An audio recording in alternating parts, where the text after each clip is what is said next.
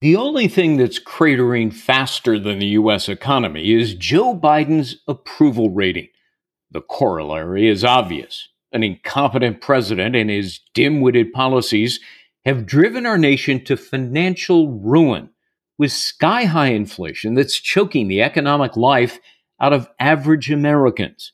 So naturally, tens of millions of victims are placing the blame exactly where it belongs in Joe's lap.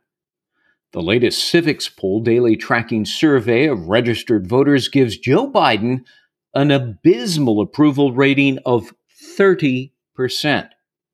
I'd actually love to meet those nutballs who think everything is fine and dandy. Maybe they never have to fill up their gas tanks or shop for groceries. They're either the privileged elite or they've got their heads squarely in the sand. Maybe they somehow believe the rubbish that Biden and his screwball crew in the White House are dishing out every day.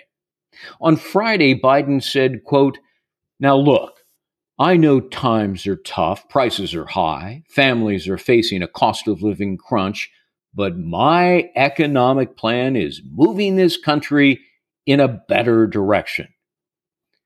So here's my question Does Joe think we're as dumb as he is?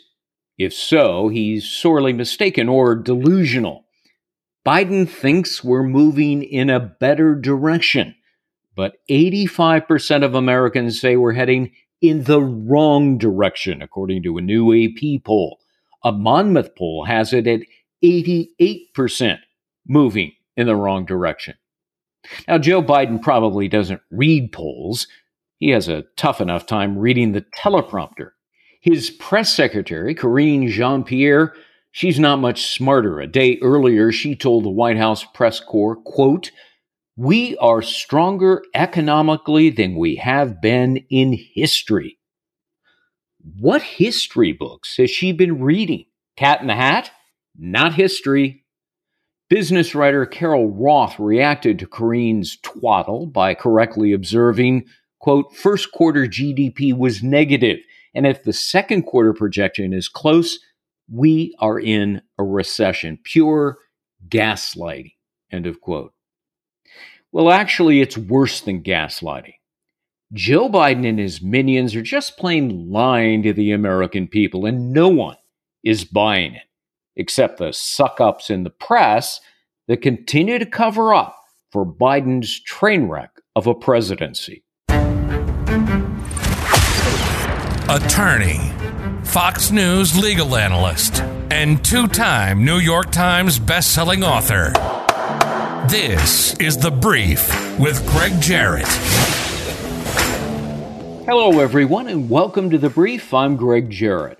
If you listen to the mainstream media, and I try not to, they'll tell you that the most important issues in America today and this is in precise order per Rasmussen reports data climate change, the Ukraine war, the January 6th investigation, COVID 19, and LGBTQ issues. But faux journalists in Washington, New York corridor, which tend to dominate news coverage, are both hopelessly clueless and riven with a suffocating liberal bias. They haven't the foggiest idea what ails the rest of the country. They're out of touch. They reside in their cozy little bubble where their distorted beliefs bounce around in a reinforcing echo chamber. Reporters have no idea that Americans are struggling to make ends meet. Real people, which necessarily excludes journalists, care about what affects them personally, especially their pocketbooks. Voters say rising gas prices, inflation, the economy, and violent crime are what concerns them the most. So the media isn't even close. They're way out of touch with the people to whom they preach every day. Today's press is utterly oblivious to the fact that after a year and a half of Joe Biden's presidency, Americans are fed up with his chronic blundering. They've come to realize he's a doddering fool who's unfit to serve the nation's highest office.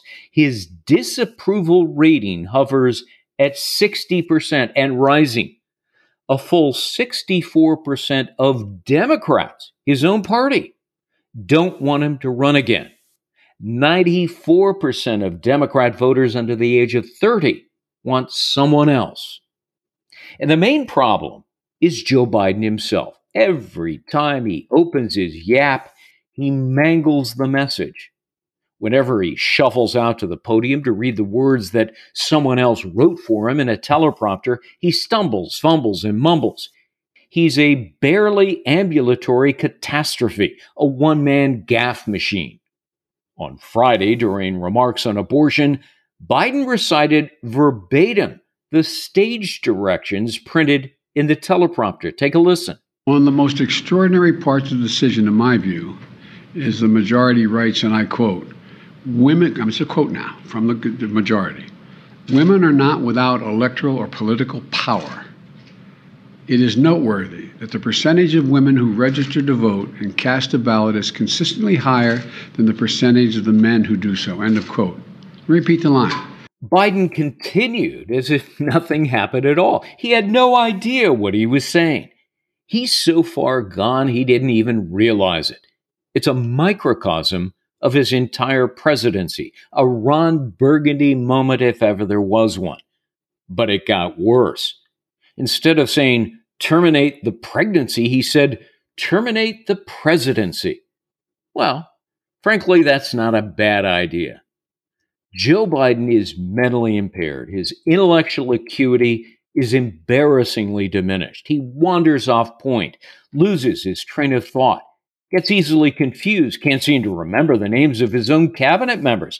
And how many times has he referred to Kamala Harris as president? Which is, I suppose, better than thinking that Grover Cleveland occupies the Oval Office, but only slightly better. All the while, the mainstream media keeps offering up excuses for a president who is functionally incompetent. They regard him as their liberal icon, and they keep cheering Joe on. They prop him up like a cardboard cutout. It's no wonder that Americans have come to loathe the press. Crooks and thieves have more credibility, and the media couldn't care less. Joining me now to talk about it is Miranda Devine, popular columnist for the New York Post, who also penned the best selling book, and you've got to read it Laptop from Hell Hunter Biden, Big Tech, and the Dirty Secrets the President Tried to Hide. Uh, it's available at bookstores everywhere across the nation. You can order it online on Amazon or elsewhere. Miranda, thanks for being back with me on the podcast. Let's talk broadly a bit about the media. Research data shows the media, and notably those in the White House press corps, are overwhelmingly liberal and it shows, doesn't it? Hi, Greg. Look, yes, it does. Unfortunately, um, you can see it really in stark contrast with the Hunter Biden story, the handling of it. You know, the the of the mainstream media, it was really just the New York Post and Fox News which prosecuted this story properly before the election. Uh, the rest of the media just turned a blind eye, and uh, you know, it, there was only three weeks before the election when we published the first of our stories about the laptop and about Joe Biden meeting with some of Hunter's overseas business partners. Um, but uh, Joe Biden went to ground, refused to answer questions. That in itself was suspicious. And yet the natural curiosity of the press just never kicked in. Uh, they accepted at face value the dishonest letter written by those 51 former intelligence operatives, which was used by Joe Biden during that last debate as a shield to protect him against the allegations that Donald Trump was making based on our stories, the very damning evidence that was contained in the laptop. And as we now know, uh, you know, there was more and more damning evidence and it's still coming out. And so, uh, I, I, think the media was just proved itself to just behave in the opposite fashion to the way that they had been for the previous four years of the Trump administration. In fact, the minute that Trump declared his candidacy, They just uh, believed any ridiculous story that was thrown in front of them and they printed it uh, with no proper attribution, no proper investigations. Uh, it, eh, so much of it turned out to be a lie, Russia collusion, etc. And yet they never really uh, accounted for that. They never showed remorse or or took it back. Uh, and yet, when it came to the Joe Biden allegations, where there was a lot more evidence, they were very prudent about not running away with allegations that they, you know, hadn't looked at themselves. You could almost give them a pass if they had then, after several months, after 18 months, having done due diligence, uh, come out and confirm the story was correct. Well, I mean, the New York Times did that. It took them 19 months, but they buried the fact that the laptop was real and that they'd confirmed material on it. It. They buried that in the 24th paragraph of a story that was again running cover for the Biden family. You know, I found this in, in my own two books and, and writing them on the Russia hoax. Reporters ran wild with stories that mm. Donald Trump was a Russian asset. They never bothered to corroborate or verify any of the information. None of it was properly sourced, which in the end, of course, proved to be utterly phony. They accepted, for example, the fictitious dossier as gospel. Yeah. Even though it was so obviously and demonstrably bogus, it was the worst case of media malpractice. They won Pulitzer Prizes for getting yes. the story fundamentally wrong. And when it was exposed eventually as false, no apology, no mea culpa. The media simply moved on to their next contrived scandal, or in the case of Hunter Biden, they worked sedulously to cover up and suppress and censor the story. Uh, you, you know, the press is guilty of learning nothing for their, from their own previous egregious mistakes. Would you agree? I totally agree. And I think even worse, I think the fact that they got away with telling egregious lies during the Trump, Trump presidency about the president uh, has given them license to continue on lying. Um, you know, and when I say lying by journalists in august publications, that's what I mean. And I'll take the example of Ron DeSantis's uh, legislation in Florida uh, that came from the state legislature to prevent uh, sort of gender ideology being uh, propaganda being taught to K through I think two little kids, and or might have been K through three. Anyway, uh, this is something that no parent would disagree with. All they're saying is don't bring in external consultants to teach children sexually inappropriate material for their age, and uh, very minor tweak, and the outrage. Uh, that greeted that, the lies that were written almost universally across the media that this was a don't say gay bill. They just took what the activists had said, twisting the reality of the bill to suit their own agenda and to attack Ron DeSantis.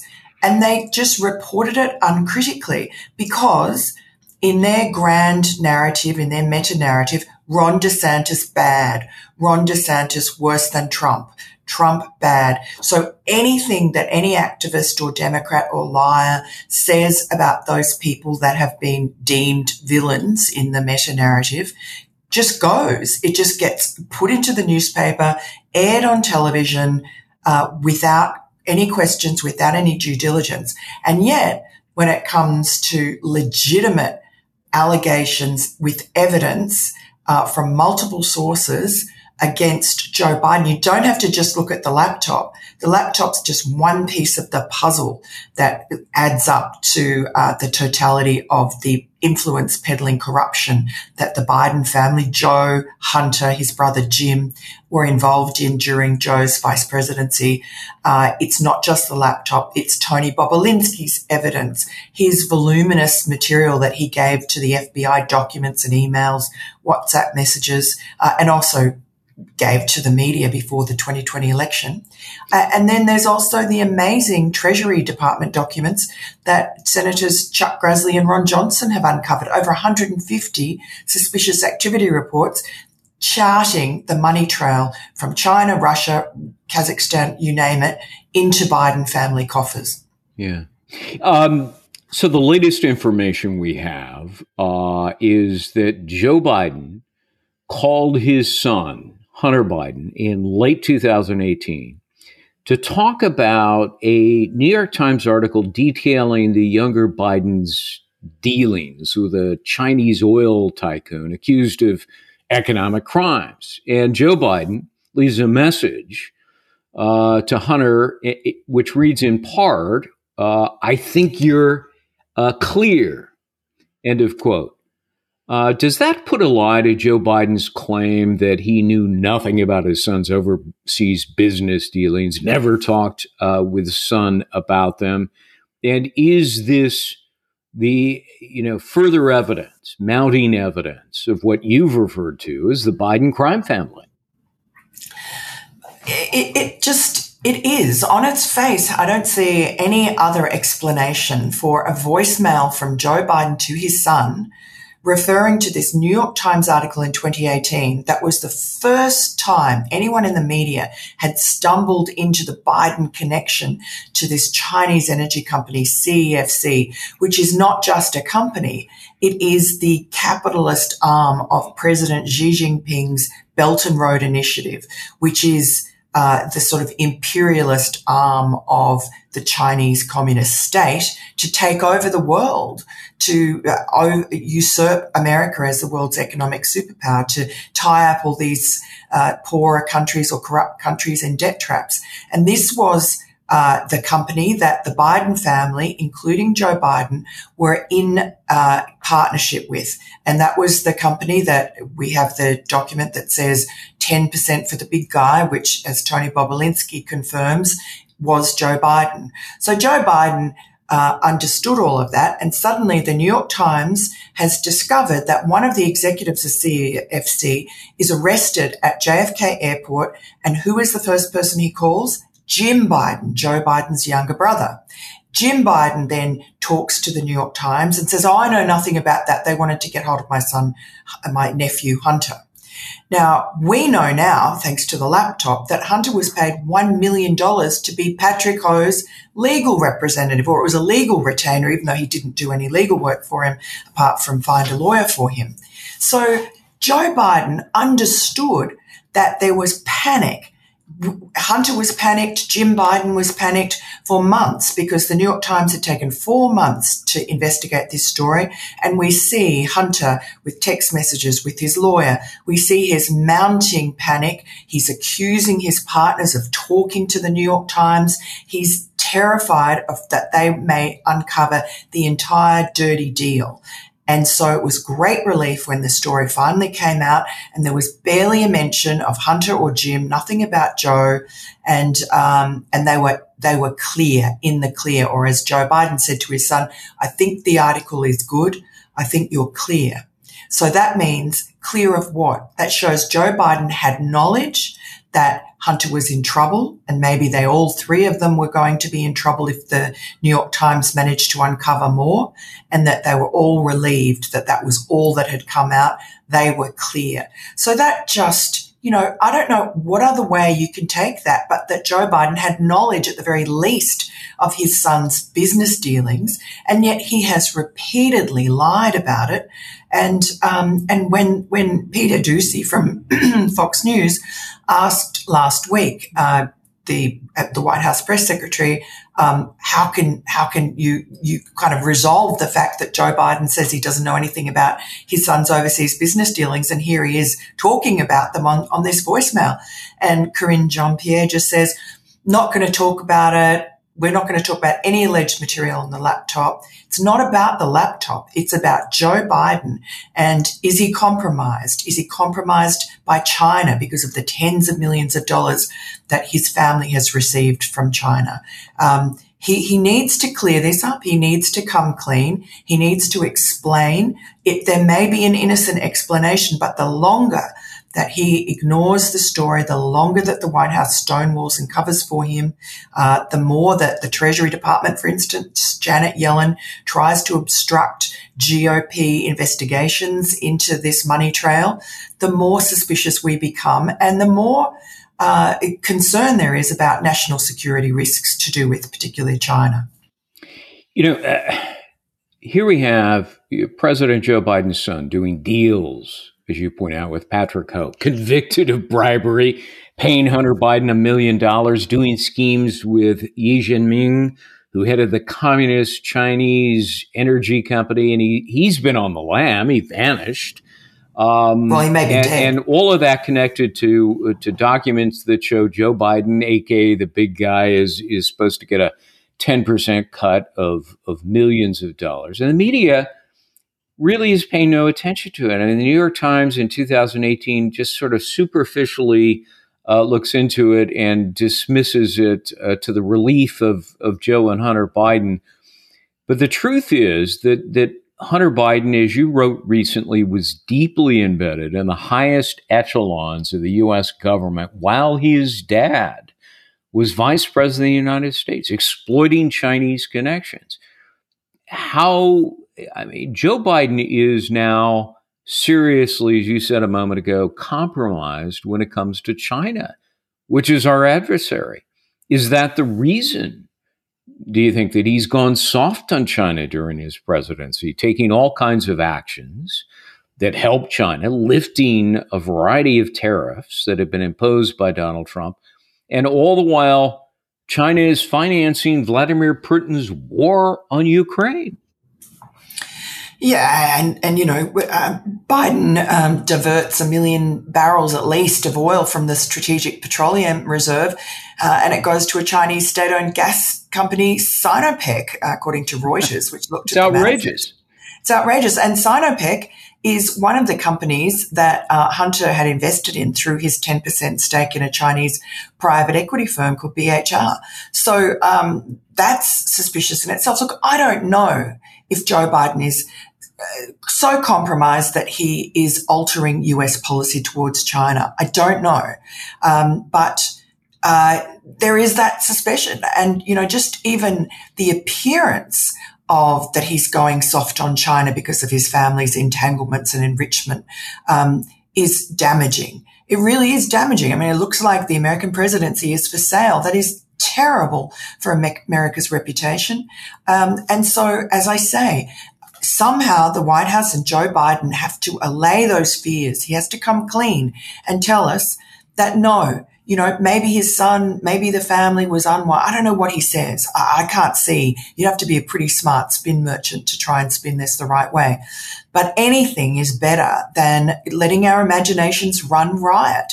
And that's what's happening at the moment. It's really damaging. And the more that they turn away and hide from this story, which is not about Hunter Biden, it is about Joe Biden. It is not just about the laptop. It is about the money trail that is uncovered in Treasury documents. Uh, it is about the testimony of um, Tony Bobulinski. It is all going to come out after the midterm elections when the Republicans, as they have promised, if they take back the House and maybe the Senate, they are going to hold investigations. They will have subpoena power.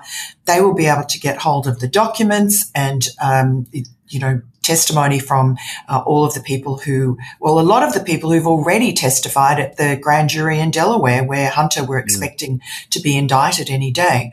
But that that story is coming out, so it's just incomprehensible to me that the White House wouldn't want to, the Bidens wouldn't want to get out ahead of that and try and put their case forward. Uh, I'm sure that the reality isn't as bad as we could imagine, but it might be the idea that America has sold out the presidency to China is really terrifying.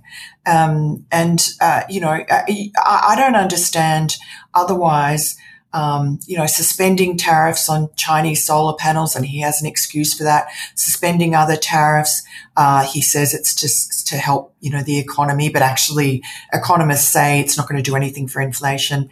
Um, you know, revoking Trump era sanctions against TikTok and Huawei disbanding the China Initiative, which was this national security program set up by the Trump administration to combat China's economic espionage at universities.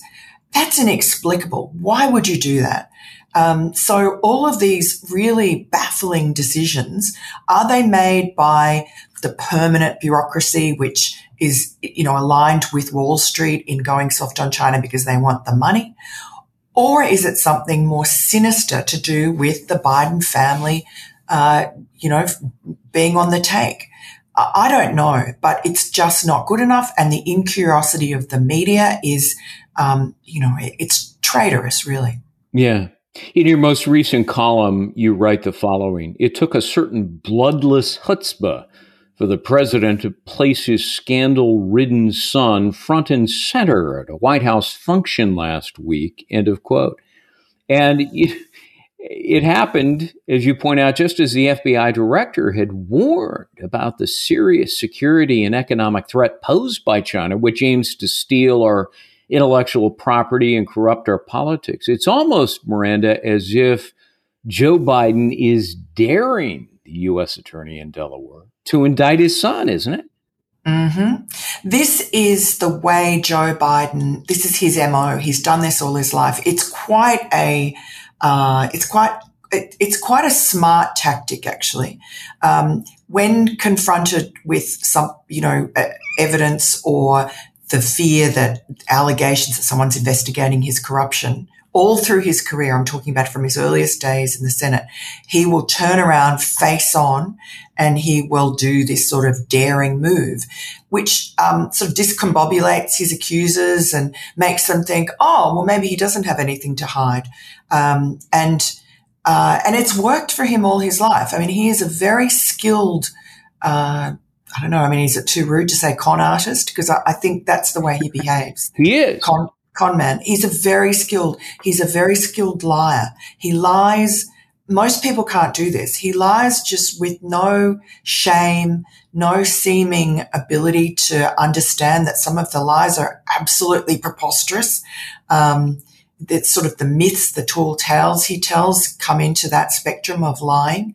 And he sort of gets away with it because people think, oh, that's just Joe. But now he's president it's not just that's Joe. It actually damages the country. It damages the administration. The administration then becomes, uh, you know, a lying, mendacious place where uh, the people who work for him have to cover up for his lies. They have to uh, uh prolong the lies. For instance, you look at the story about the um, the horseback border agents in the Rio Grande. Now, accused of whipping illegal migrants. They didn't do any such thing. But because Joe Biden came out on the strength of a couple of stories and some dishonest media stories, uh, a couple of photos, and he said these people will pay and basically called them racists. These are o- the only people trying to stop this this invasion at the southern border. He vilified them, he demonized them. A long uh, investigation found that they had not whipped anyone. There was not inadvertent whipping. There was not any kind of use of force. And yet, because Joe Biden had made that statement, the Border Patrol has to come up with some fake allegations against them of, I don't know, unprofessional conduct or using Strong rude language. language. Yeah, yeah. I mean, you know, these guys, so they've had for, I don't know, it's almost a year that they've had, I think since September last year, maybe, they have had this hanging over their heads, their reputation smeared by the president using his bully pulpit. Um, and, and now they're still going to be punished and have, you know, 14 days unpaid leave or some such punishment. Um, it's appalling. But this is, this is what happens to an administration that is led by someone who has a very tenuous grasp of the truth. Getting back to sort of broadly the media as, as we begin to wrap this up, uh, and I'm speaking with Miranda Devine, author of Laptop from Hell. It's a must read book. The other part of the equation, Miranda, is that the, the it, there's no question the media is, is biased. They cover up uh, for Joe Biden. They they prop him up, but the media has no sense of perspective. they are largely unconnected with most, most Americans. They reside in this little bubble of their own. It's untethered to the outside world. And since their fellow reporters agree with them politically, there's no one there to suggest otherwise. They're oblivious to contrary opinions and the broad uh, feelings of most Americans. Uh, and, and Americans see with this with their own eyes, which is why trust in the media, according to polling data, has completely collapsed. I mean, in 1980, trust in the media was at about 70%. And since then, it is utterly plunged. Um, the, the media, they're their own worst enemies. They've squandered their own currency, uh, which is, is trust. Would you agree? I do, and it's terribly damaging for democracy. You know, that's the fourth estate. Uh, how can you hold people in power to account if uh, if there's no honest media to do so, if they're just partisan partisan barracking for their own side, won't investigate their own side, and um, manufacture accusations or accept manufactured accusations and publish them. Uh, look at the coverage the January 6 uh, hearings are getting. Look at the lack of uh, interest in the what was behind the 2020 riots um, that went on for months. So I I think though that you know within these these organizations like the New York Times, there are really good reporters still at the New York Times. Um, I think uh, and the Washington Post, etc. I just think that there is a structural problem with the media, and part of it is that now social media is the kind of tail that wags the dog, uh, as well as comments and you know subscriptions. So just take the New York Times as an example. Um, you know, since advertising disappeared from print media, um, they've had to rely increasingly on a much less lucrative um, source of ad revenue online. But how they've made up for it is with subscriptions. Now, think about if you wanted to, for a very small amount of money, have a real impact on the editorial uh, tone of the New York Times, all you would have to do is buy, I don't know, 100,000 subscriptions, 10,000 subscriptions. And that has an impact because the uh, editors are acutely aware of the sensitivities of their subscribers. And when people uh, say, I hate that columnist, I'm going to cancel my subscription. And if, if, you know, a thousand people say that, the editors take note. And it really now is dictating um, how how stories are chosen and how timid journalists are because they will get not only uh, this kind of pushback from subscribers and in the comments uh, uh, underneath their articles, but also on social media. And uh, we saw Bari Weiss when she left the New York Times. Um, you know, very good, I guess, centre left. You'd call her a journalist, but um, uh, you know, she just said Twitter runs the newsroom, and there, you know, reporters and journalists are now afraid of um, writing stories in a fair and balanced manner because the crazed activists who now are like watchdogs on the New York Times, they feel they own the New York Times. And this goes for the, the other left wing media, but they feel they own the New York Times. So if anybody steps outside the boundary on the, the preferred narratives of the radical left, they are attacked mercilessly. I think they're even more merciless than they are on, say, New York Post, because I think they think of us as being just beyond the pale and a lost cause. But with their preferred media, you dare not go outside the lines, whether it be on abortion or transgenderism or uh, gender ideology or any, any of the sort of touchstone issues that are um, just roiling the the public and which are actually poisonous for the Democrats. I mean, this is part of the reason the Democrats are going to lose so badly uh, and why they've lost their way because they're out of touch with what real people think because their preferred media is out of touch because they've been dragged to the radical left by a combination of social media and subscriptions and, and all these other things that go into it with on top of that, uh, the new breed of editor is cowardly because there are so many pressures on them, uh, and, and, particularly from advertisers, uh, financial pressures. You know, there's there's uh, it's very hard to be an independent editor anymore um, because you'll lose your job very quickly if you go against the, the prevailing liberal orthodoxy. Joe Biden's diminished mental acuity is on display every time he opens his mouth. He spends, which is why he spends most of his time hiding from the media. He is the least accessible president in modern history, yeah. even though he promised to be just the opposite. His press conferences are rare. Even then, the reporters are pre selected so that everything is very carefully choreographed. And it's because his handlers at the White House, whoever they are, have no confidence in Joe Biden's ability to communicate anything without screwing it up royally. Last Friday, perfect example. There he is. They trot him out in front of a teleprompter. All he has to do is read it, and he embarrasses himself, uh, you know, stumbling through it. He reads aloud in a Ron Burgundy moment the cryptic instructions, end of quote, repeat line. And then he goes, and he had no clue that he did that because that's how out of it he is. And you know, he he goes on to say in all 50 straits instead of 50 states. Then he says terminate uh, the presidency instead of terminate the pregnancy. I think it frankly would be a good idea to terminate his presidency. Yeah, I mean, I happen to think his presidency is over. He's finished. You've got the vast majority of Americans in the latest polling data saying do not run again for president. You got 64% of Democrats, his yeah. own party saying, don't run again.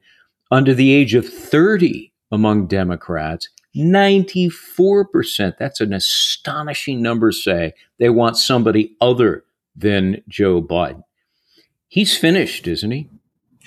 Uh, definitely. Those those polls, uh, that's a New York Times Siena poll, and it's only 835 people odd, I think. But um, but it's indicative of where all the other polling has gone. And that that number of 94% of Democrats under or people under 30 uh, and 64% of Democrats not wanting him to run again um, is just deadly. Uh, the reason I, don't think he really wants to run again, and I'm, I'm sure Jill Biden doesn't want him to run again. Um, but the reason he's saying he wants to and will is because he doesn't want to be a lame duck. But he already is a lame duck just by his own uh, stumbles and and kind of cognitive problems. So uh, you know the outrage of this is that uh, the Democrats knew his problems. Uh, you know, before they nominated him, and, and and in fact forced him up into the nomination. Uh, I, I, remember being in Iowa and New Hampshire um, back in the very early part of, of 2020, and um, it was obvious then to every all the voters would uh, you'd be in these little town halls where they'd haul in a teleprompter for Joe Biden to give the most you know easy stump speech that he should be able to recite in his sleep and uh, and he would be stumbling and he'd be trying to ad lib, and it was awful, and um, almost as bad as he is today. And, and voters in these town halls would look at each other, and you'd see them. I'd talk to them, and they'd say, "Oh, he's past it. Forget it." That's why he did so badly. And so the Democrats rigged the outcome, uh, knew that he was the only one who had a chance because all the other nomina- nominees were. Um, so so far left and just out of uh, kilter with the the, you know, the public. They couldn't have been voted, so voted in. So they had this fake moderate who they hid in a basement. They knew what they were doing. They have foisted this completely unsuitable man on the country. Look at the damage that's been done. I guess for them it's worth it because he has done damage. You will never be able to unwind the 3 million illegal migrants that have flooded over the southern border. You will never be able to unwind uh, some of the sort of socialist economics that he's, he's been able to force through. Um, there's so much damage that's been done.